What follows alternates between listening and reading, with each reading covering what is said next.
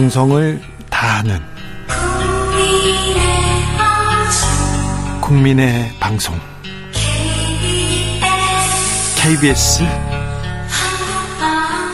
주진우 라이브. 그냥 그렇다고요.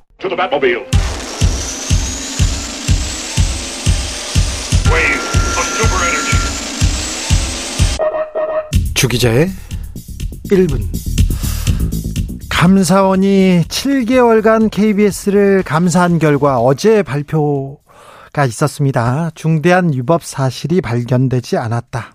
네. 아무것도 없었다고 합니다. 그런데요, 바로 국민의힘에서 국민의 방송 편향적이라고 주장해요. 가만히 두고 볼 수 없다 이러면서 민주당의 치어리더를 자처하는 공영방송 좌파 패널이 에 점령당한 KBS, MBC, YTN 라디오 이렇게 얘기합니다. 가지고 논다는 얘기 하는데요. 발언이 매우 거칠고요. 또 고발한다고 합니다. 아이고 좀 무섭습니다. 저는요. 신기하게도 오늘자 조선일보에서 제 사진과 주진우 라이브 출연자들을 쫙 정치면 톱으로 대문짝만하게 실었더라고요. 제가 뭐라고 참 아무튼 감 관심 감사합니다. 더욱 열심히 하겠습니다. 공정하게 신뢰 받도록 더 열심히 하겠습니다. 이준석 전 국민의힘 대표가 페이스북에 이런 글을 썼습니다. 시사 패널만 12년 해먹었던 이준석이니까 적어도 이 문제에 대해서는 자신있게 얘기해 보려고 한다면서요.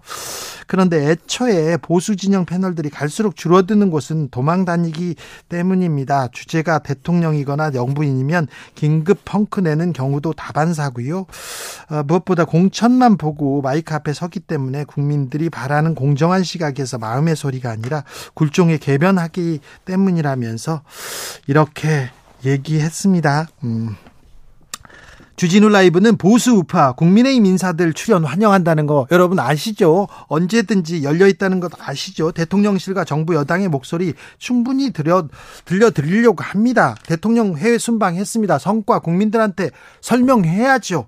설명해야죠. 그런데 대통령실 관계자 국민의힘 여러분들이 안 나오세요. 일, 자, 대통령실 관계자님, 국민의힘 여러분님 일 똑바로 하시고 국민께 알리고 싶은 거 있으면 언제든지 오십시오. 주진우 라이브에서 두 팔 벌려 환영합니다. 무서워 말고 그냥 오세요. 러브홀릭의 놀러와 들으면서 네, 잠시 후에 돌아오겠습니다.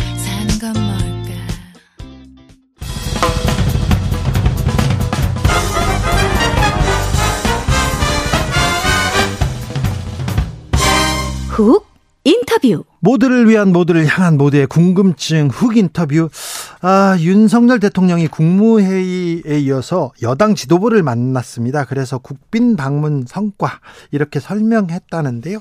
어, 고마울 것은 고마워해야 된다 이런 얘기도 하셨어요. 무슨 얘기인지 자 국민의힘 에서는 어떻게 보고 있는지 물어보겠습니다. 국민의힘 이용원 어서 오세요. 네, 안녕하세요. 국민의힘 이용원입니다. 의원님, 네네. 음, 잘 지내시죠? 네, 잘 지내고 네. 있습니다. 저 한미 정상회담 다녀왔어요. 네네. 미국에서는 박수 받고 막 노래도 부르고 열광도 열광 하게 백과, 백악관을 열광하게 만들었는데 네네. 한국에서는 좀 반응이 엇갈립니다. 네네. 자 어떻게 보십니까? 저는 이번 한미 정상회담 우리나라 대통령은 12년 만에 국빈 방문이잖아요. 네.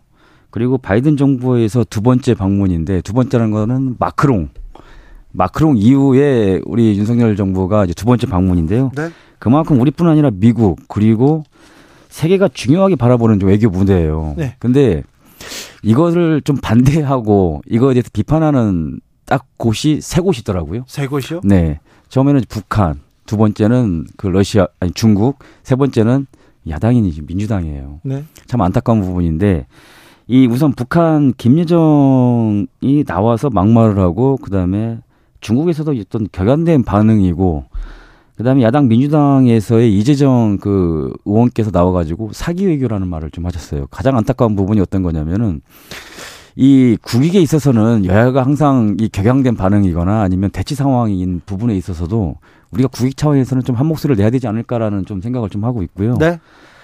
그리고 이번 그 회담의 핵심은 우리가 그동안에 한미 동맹 하면은 어떻게 보면은 군사 중심의 동맹이었는데 이제는 군사 동맹을 넘어가지고 가치 동맹으로서 확장되었던 점, 이 점을 굉장히 좀 강조하고 싶었던 부분이고요. 네.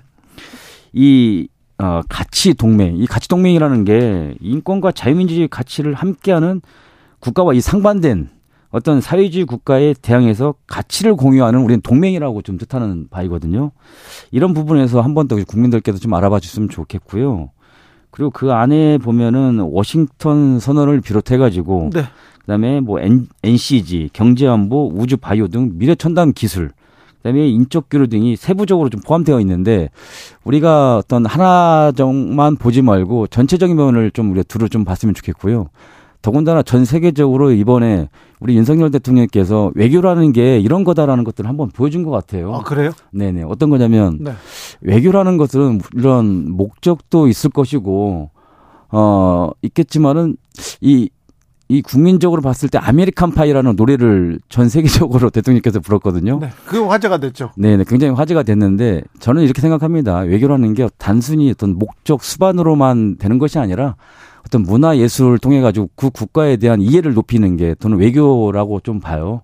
그래서 어떤 바이든 대통령을 좀 감동을 시킨 거에 대해서 첫 번째가 어떤 American Pie를 부른 거에 대해서 전 외적으로 외교적 그 외교의 성과를 크게 높이 평가합니다. 네. 자, America Pie를 부르면서 이런 노력으로 미국을 감동시켰다. 네네. 그런데 네. 참, 미국은 감동시켰는데 왜 네. 한국 사람들은 왜 이렇게 야당 반대 때문입니까 이게? 아, 저, 이 처음에 대통령 네. 가시자마자 처음 했던 것이 어떻게 보면은 그 넷플릭스와 투자 계약이잖아요. 네네. 네. 근데 양의원 형이 그 의원님께서 네. 딱 페이스북에 네. 왜 지금 와서 우리가 외국에 투자를 받아야 되죠? 외국에서 투자를 하냐? 네. 라고 이렇게 했거든요. 그 말은 좀 부적절했다고. 그러니까 이런 거는. 그 민주당 내에서도 좀 지적이 있었어요. 네, 이런 거는 무조건 이거는 대통령을 비판하는 식밖에 안 되거든요. 네. 그러니까 이런 점들이 참 아쉬웠던 것 같아요. 자, 그런데 이용 의원님도 가치 동맹, 네. 안보에 대해서 이렇게 또 성과가 있었다고 얘기했는데 거의 정상회담에서도 안보에서 시간을 많이 썼어요. 네네. 그런데 경제 보따리 이런 거 있잖아요. 네네. 조 바이든 대통령이 한국에 왔을 때 보따리를 많이 싸가지 않습니까? 한국에서 네네. 투자 많이 했고. 네. 근데 이번에는 우리도 경제 보따리, 실립 보따리를 좀 챙겨올까 했는데 이게 좀 아쉽다. 네. 이 부분 좀 아쉽잖아요. 저는 전체적으로 보면은 네. 그 59억 달러인가요? 네. 예. 외교 가치를 성립했고 그리고 저는 외교라는 게 한 번으로서 모든 것들을 가져온다면은 외교라는 게 과연 이루어질까라는 생각을 해요. 네. 외교라는 것은 또는 리더십이라는 것은 하나 하나 하나 하나 쌓아서 그런 성과를 좀 가져온다고 봐요. 네. 그래서 이번에는 뭐 빙산의 일각일 수 있지만은 네. 다음에 또 방문하거나 아니면 은 네. 이거의 시초로 인해 가지고 더 많은 성과를 내지 않을까 생각합니다. 이번엔 빙산의 일각이었어요. 네. 조금이지만 이제 앞으로 좀 성과를 좀 기대해 보겠습니다. 그런데요. 네. 어, 자, 미국 대통령을 감동시키기 위해서, 미국 의회를 감동시키기 위해서 영어 연설도 하고 노래도 부르고 그랬는데, 네. 참, 야당 국민을 좀 설득시키기 위해서 감동시키기 위해서 대통령이 네네. 좀 야당한테도 야 이렇게 이런 설명을 좀 했으면 좋겠다 이런 시각이 있어요. 네네. 그죠? 네네. 네. 그, 그 말씀하시지 가까우신 분이.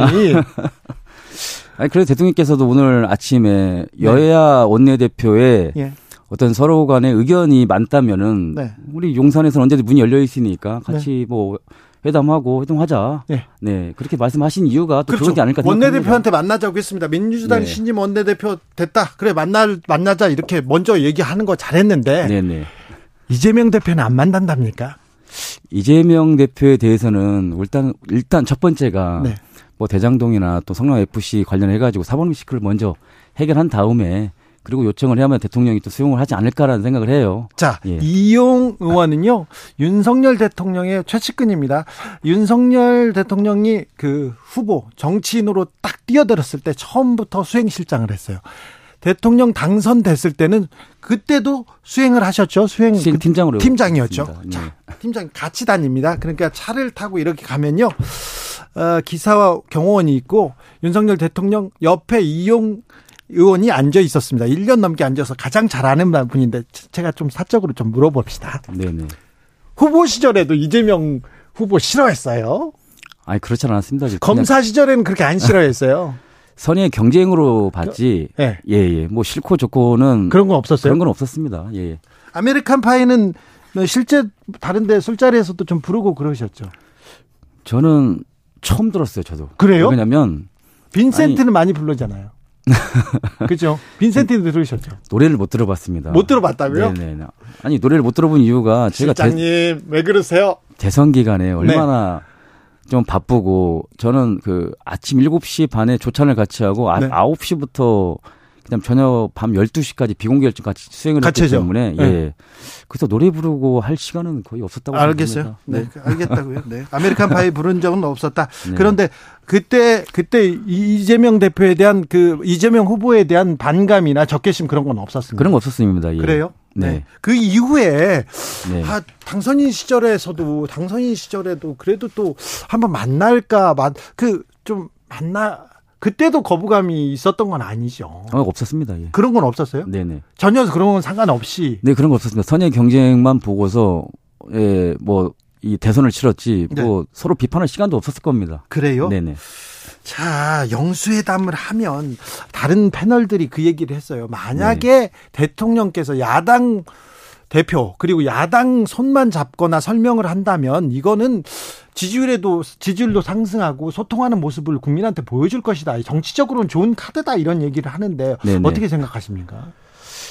저는 영수회담을 먼저 꺼낸 게 이재명 대표라고 저는 생각을 해요. 예. 이재명 대표는 사실상 당내 입지가 지금 굉장히 어떤 취약한 시점이라고 좀 보고요. 그것을 오히려 좀 영수회담을 이용하는 이 시점이 아닐까라는 좀 생각을 합니다. 네, 네. 알겠어요. 자, 당내 상황도 좀 물어볼게요. 네네. 자, 국민의힘은요, 잘하고 있습니까? 국민의힘 잘하고 있다, 믿업지 않다고 생각하는 국민들이 많다는 건 알고 계시죠? 전 잘하고 있다고는 말씀을 좀 드리기는 좀 어려운 것 같습니다. 어, 그렇죠. 네네. 현실은 또 직시해야죠. 네네. 네. 그럼요. 네, 지금도 뭐 최고위원회의에서 사실 좀 실망스럽습니다. 최고위원들 계속해서 말실수에 네. 역사에 왜곡하는 데다가 여기 이제 대통령 공천 논란까지 터졌어요. 네네. 어쩌실 거예요, 이거? 근데 뭐 그 김견 대표가 지금 취임한 지 지금 뭐 두 달이 채 안 됐거든요. 네. 그런 부분에 있어서는 저희가 좀 지켜봐주면 좋을 것 같고요. 네. 어떻게 보면 대표에 대한 실수보다는 최고위원회에 대한 어떤 실언들이 굉장히 좀 많았거든요. 그렇죠. 그런 실언들로 인해 가지고 대통령에 대한 어떤 기준도 저는 조금이라도 영향력이 있다고 저는 봐요. 네, 네. 맞아요. 국민의힘이 계속해서 네. 그뭐 논란, 분란 이런 걸로 대통령 지지율 많이 깎아먹었다고 생각하는 사람들 국민의힘에도 많습니다. 그러니까 오늘로만 좀 보면요. 네. 어떻게 보면 대통령 이제 방미 일정을 마치고 오늘 오셨는데 어서 설명하는 자리인데. 네, 오늘 이제 국무회의도 진행했고 네. 그다음에 방미 성과에 대한 어떤 국무회의에서 서, 그 설명을 또 하는 이 시점이거든요. 네.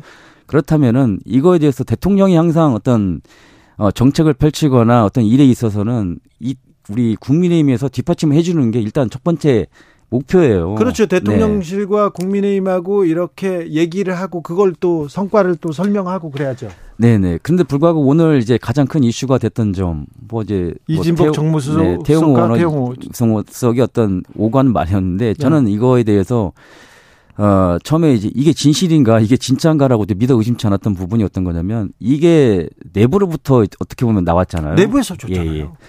그것도 저는 저도 한 국회의원으로서 이건 도저히 있을 수 없는 일이거든요. 사실상 네네. 보면요. 네. 어떻게 이제 그 보좌진들과 어 회의를 하고 진행하는 데 있어서 보좌진의 녹취록에 의해서 또 제, 보좌진의 제보를 위해서 이런 것들이 발생됐다는 점이 굉장히 어떤 한편으로는 참 어, 어떤 유감스러운 부분이 있는데요. 또 이진복 수석의 어떤 얘기가 나왔는데 분명한 이진복 수석의 입장은 분명히 얘기를 했었고 네. 자기는 뭐 어, 한일 뭐 정상회담에서 옹호를 해달라 또는 뭐 공천 문제에 대해서 네. 그런 말을 한 적이 없다라고 분명히 입장 표명을 했고 태영 의원도 그거에 대해서는 자기가 들은 적이 없지만은 자기가 좀 과대한 어떤 생각을 좀 해서 얘기를 했다. 라고 얘기를 한 것 같아요. 네, 네. 그렇게 정리를 했는데. 네. 그런데 공천 개입, 이거 의혹, 그거 뭐 하고 있냐, 이렇게 지적받을 만 하잖아요. 아닙니다.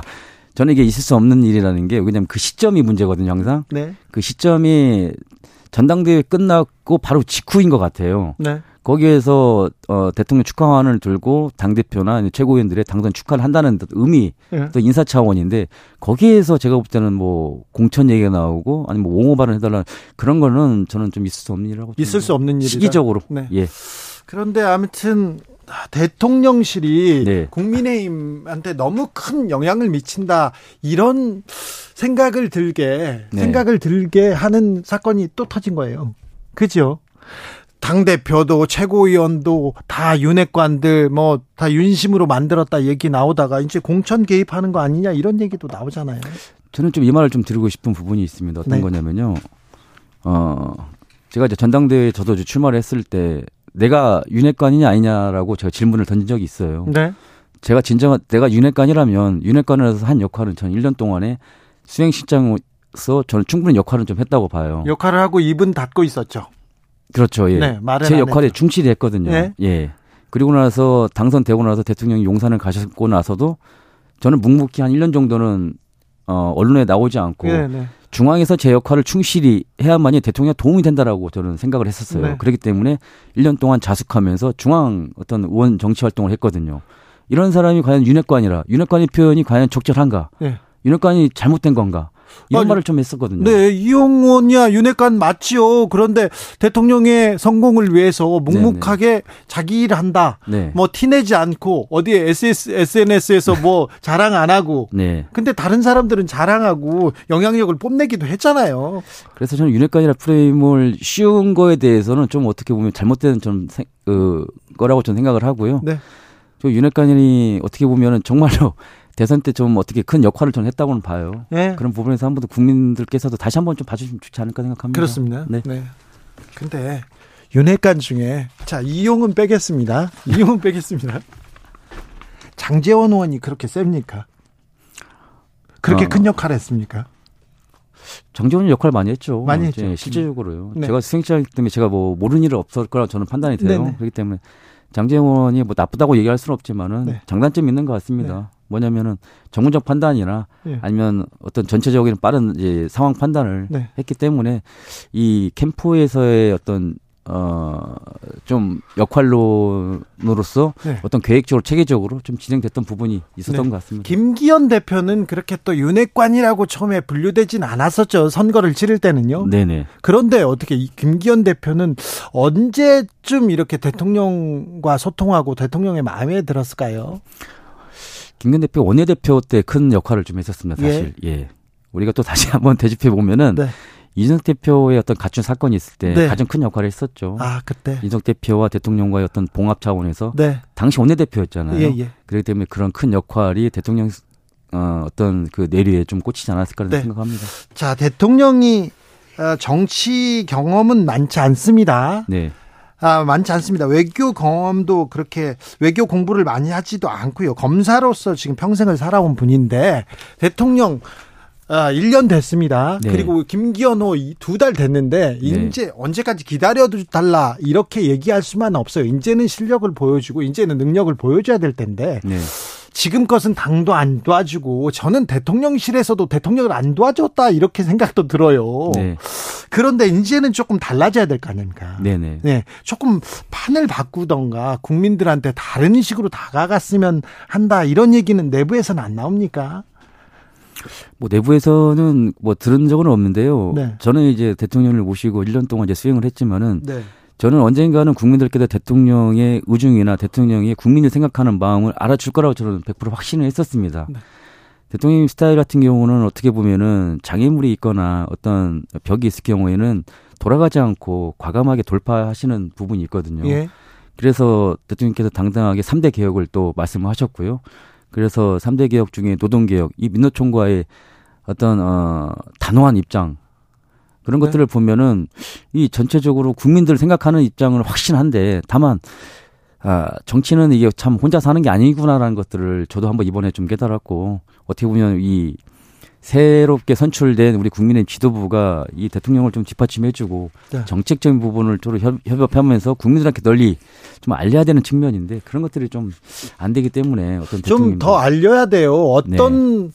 생각이다 노조와의 전쟁 선포 이런 것도 이런 부분도 아니 대통령이 지금 크고 중요한 일이 이렇게 많은데 노조하고 노조 장부하고 싸우고 있다 이렇게 얘기가 나오지 않습니까? 네네. 근데 어떤 취지라는 걸 누구가 설명해야 되는데 대통령실에서도 국민의힘에서도 대통령의 뜻을 설명하는 사람이 없어요. 그런 패널을 찾기가 어렵습니다.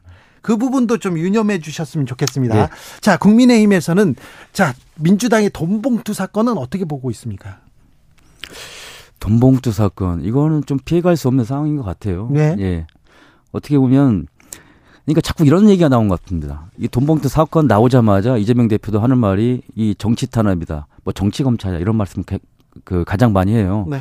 근데 실질적으로 어 본인의 어떤 사법 리스크 처음에 나왔던 부분이 어떤 겁니까? 이 검찰도 아니에요. 그 어 대통령 후보 경선에서 이낙연 전 대표에 의해서 나온 거거든요. 근데 이번에도 마찬가지인 것 같습니다. 이번에도 어 오늘 어, 송영길 대표가 검찰에 자진 출두하면서 이런 얘기를 인터뷰에서 이런 얘기를 했거든요.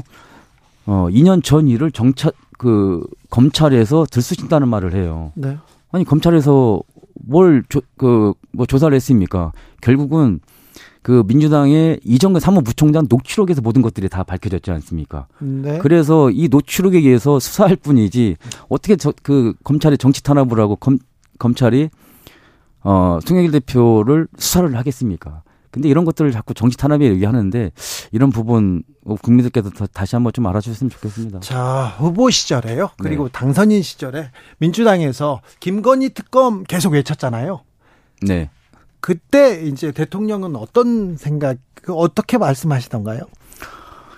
어 대통령께서도 물론 잘못 있으면 받아야죠. 네. 조사를 받아야죠. 하지만은 대통령께서도 검찰총장 하면서 2년 넘게 그것을 계속해서 조사를 받았다고 했거든요. 네. 실질적으로 이제 대통령께서 검찰총장 있을 때 어떻게 보면 손발 다 잘려가면서 2년의 세월을 저는 버텼다고 봐요, 거의. 예. 네. 그렇기 때문에 2년 동안에 수사를 하는데도 아무 증거도 없는데 불구하고 지금은 어떻게 보면은 다시 한번 또 우리 김건희 여사 얘기가 나왔다는 것은 그것은 어떤 좀 정치적으로 아 오히려 그게 탄압하는 거 아닐까 생각해요. 검찰 독재라고 지금 민주당에서 계속 외치고 있는데 네. 이 부분에 대해서는 어떻게 보시고 계세요? 이게 왜 검찰 독재라는 말이 좀 나왔을까라고 저도 많이 생각을 해봤어요. 네. 근데 단순히 용산에 어, 검사들이 많아서 이 검찰 독재라고 얘기하는 건가라고 그 생각을 좀 했었는데 결국은 민주당이 어떤 때는 뭐 거짓 선동이나 이런 대통령에 대한 프레임을 좀 하는 거 아닐까라고 저렇게 좀 판단을 합니다. 그래서 거짓 선동이다, 프레임이다. 그럼요. 네. 예.